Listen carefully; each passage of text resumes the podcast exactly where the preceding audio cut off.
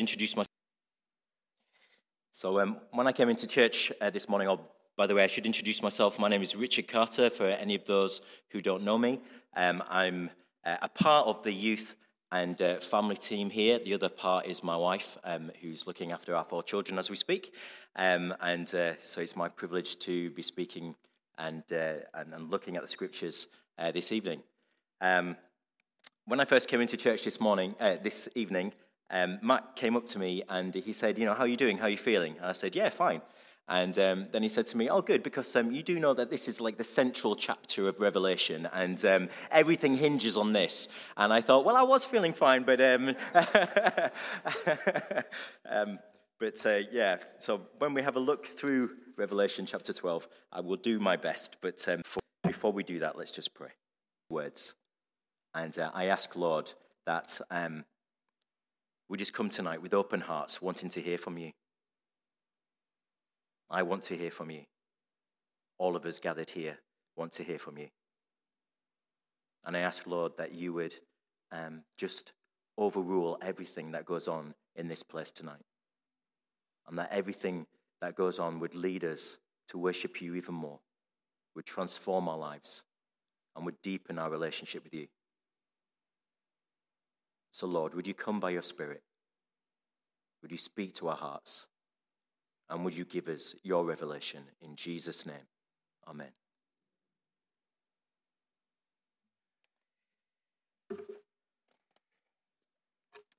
So, we're continuing looking at our series on Revelation. And um, before we have a look at Revelation chapter 12, I just want to do a very quick recap of the story so far.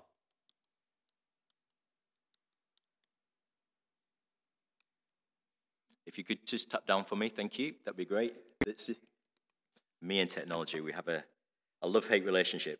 But um, anyway, we're going to tap down for me, Sue, if that's okay, please. Thank you.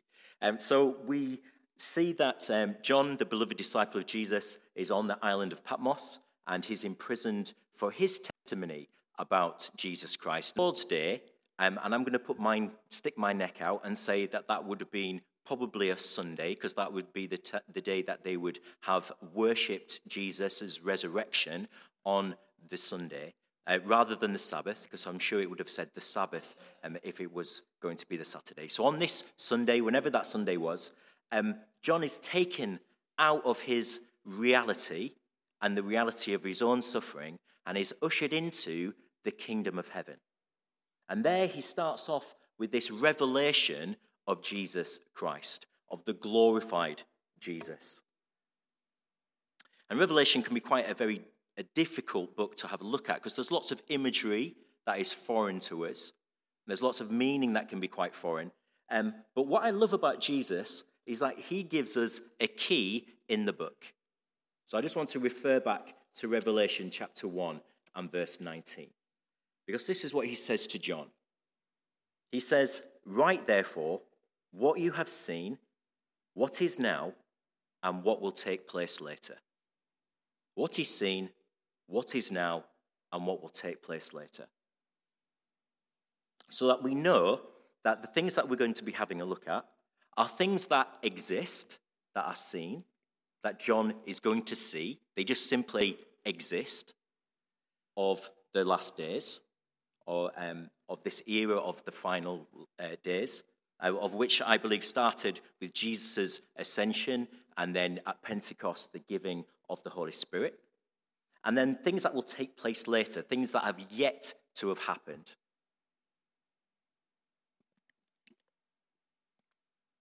So tonight we're going to have a look at, at um, Revelation chapter 12, and it's entitled The Woman, the Dragon, and the Deliverer. And if you could just tab down again for me, please, Sue.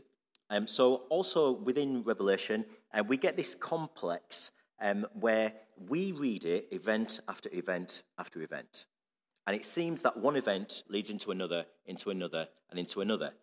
But that's not always the case of what's going on.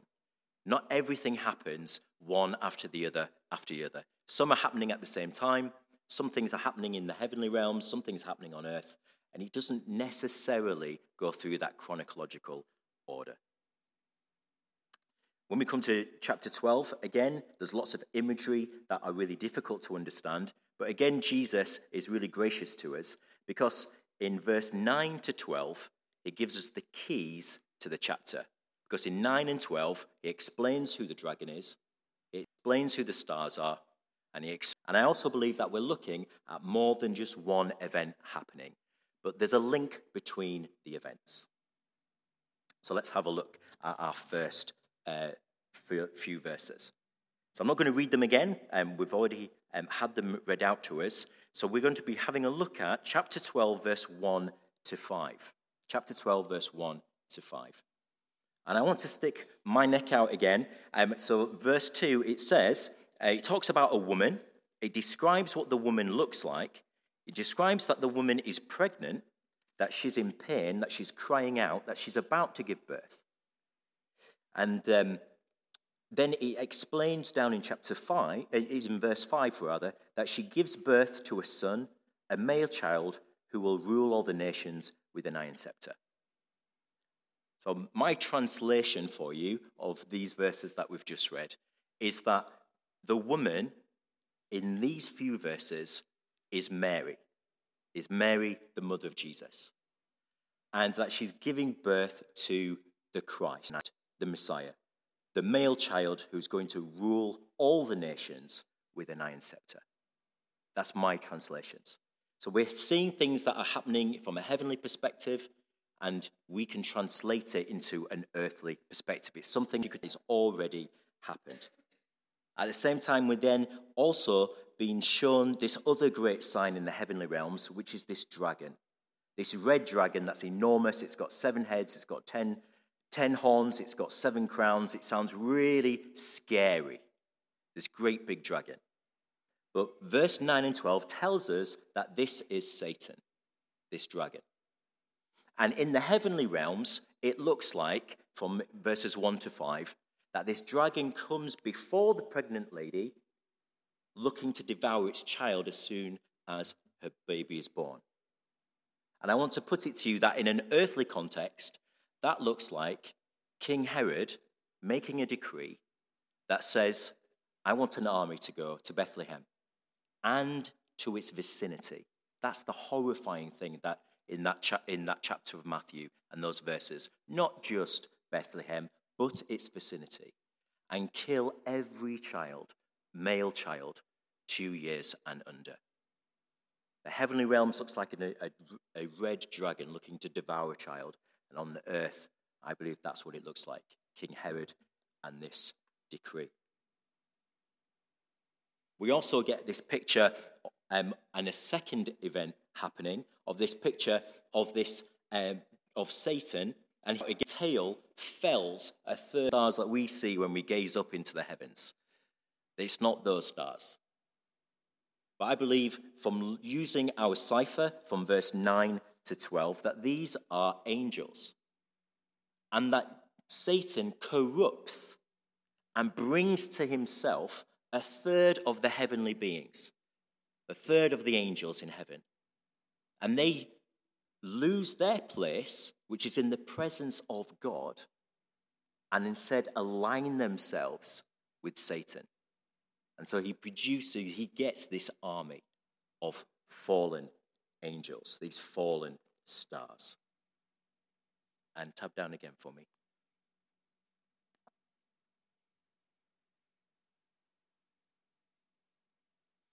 Um, from verse 5, says, And her child was snatched up to God and to his throne. So, verse 5 She gave birth to a son, a male child, who will rule all the nations with an iron scepter, and her child was snatched up to God and to his throne. And I want to again put my, step, my uh, neck out and say that in those 12 words, we get Christ's victory. We get in those 12 words the whole history of Jesus' ministry, his life, seated at the right hand of God. The 12 words again says, and her child was snatched up to God and to his throne.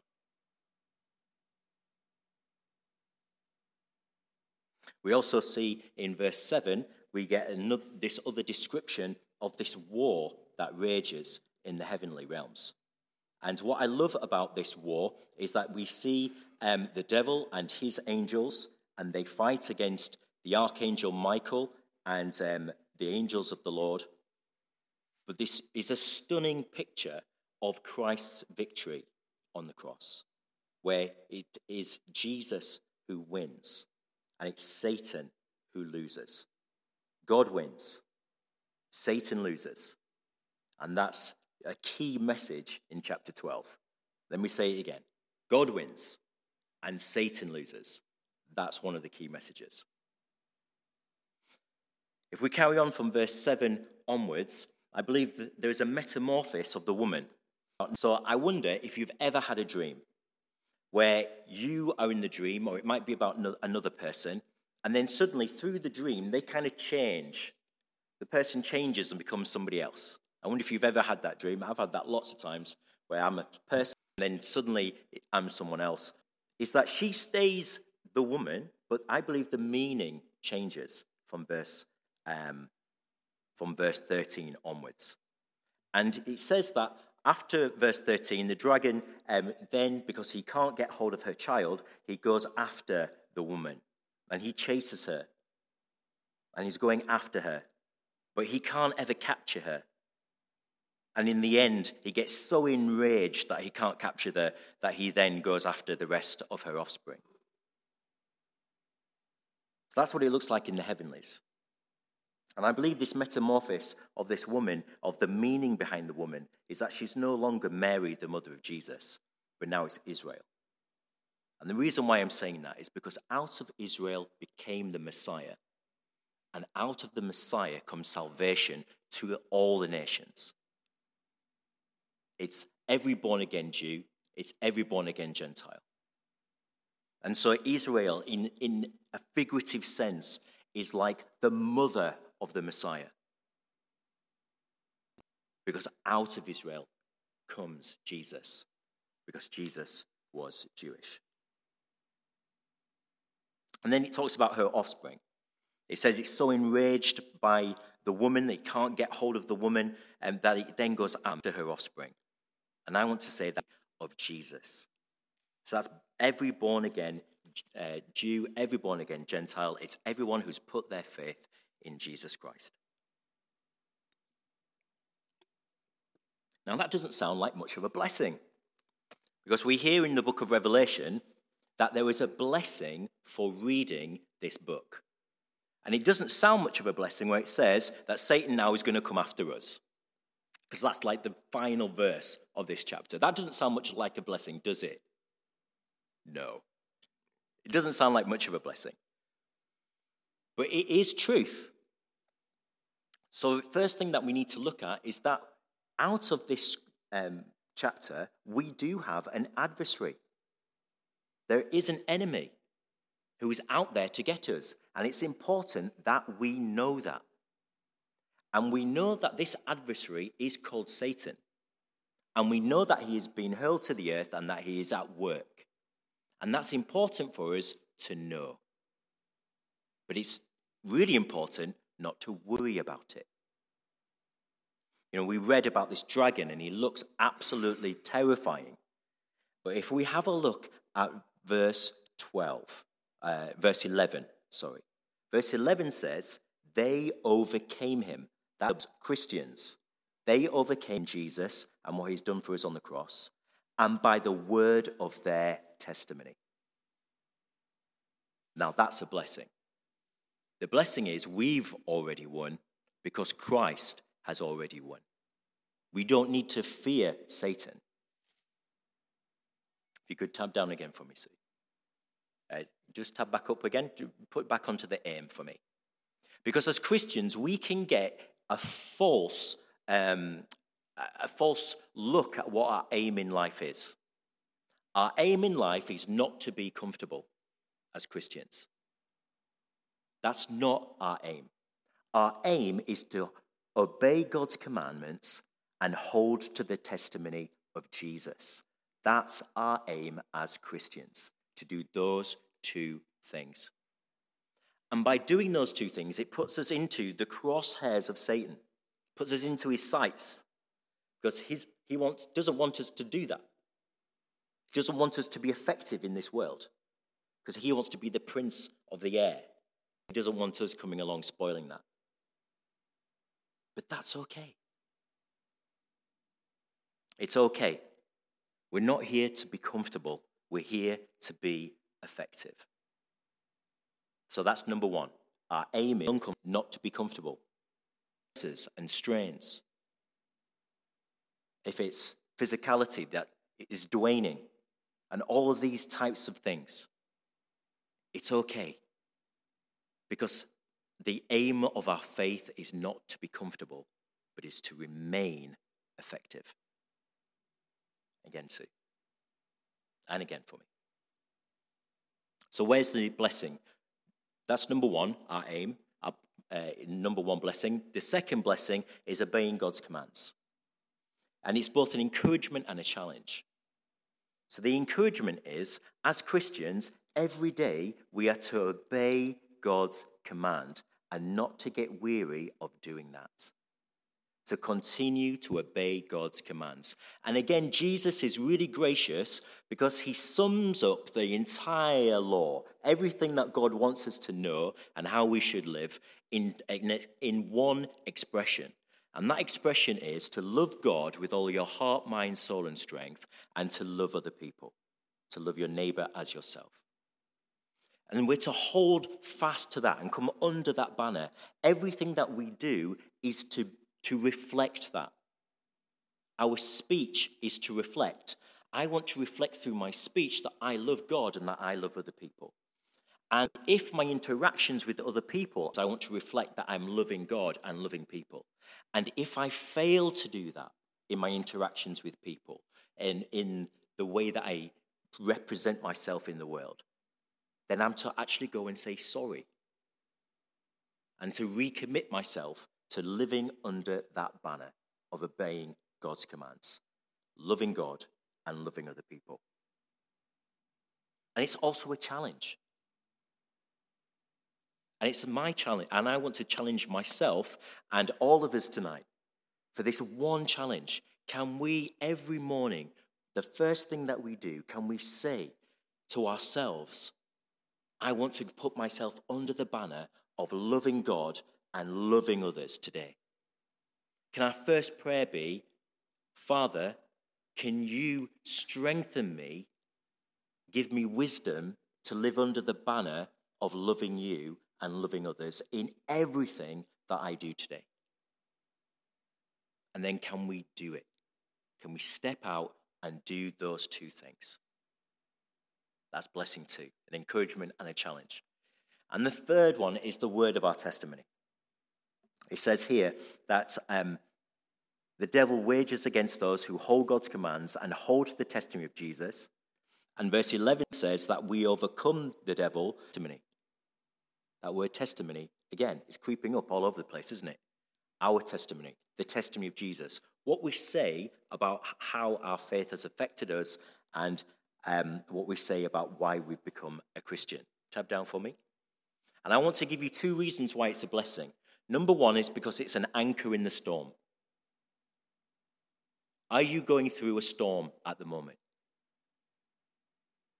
I'm not going through a storm at the moment. I don't know what's going through your lives at the moment, but I know that I have been through storms.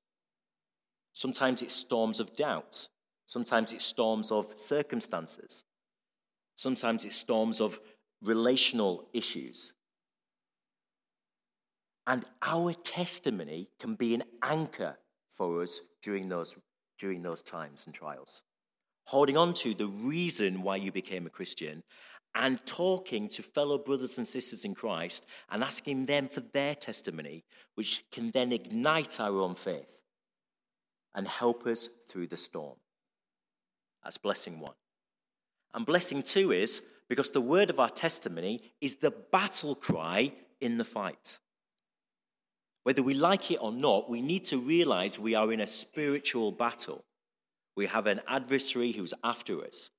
And our testimony is our battle cry and saying, No, I'm not going to be passive in this fight. but actually, I'm going to um, get into it for you, Jesus. It's our battle cry whilst we're in the fight, is our testimony. As we give it out to those who do not yet know Jesus, and as we encourage one another with our own stories. So, tonight, just go back one, please, Sue. I'd like you in your aisles to do something for me, please. And that is, I want to give you five minutes to actually share in the fours and threes your testimonies. I don't, and when we share it, we need to do it quite quickly because I'm only going to give you five minutes. And what I want to know is why you became a Christian. So, to help us, I'm going to tell you my testimony in a nutshell.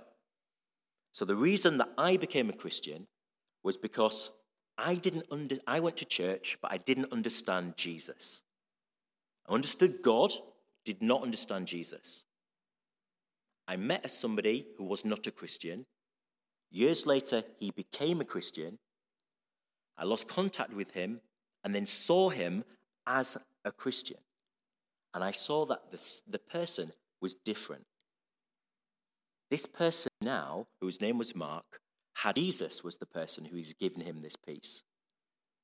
That then set me on a journey to find out who this Jesus was.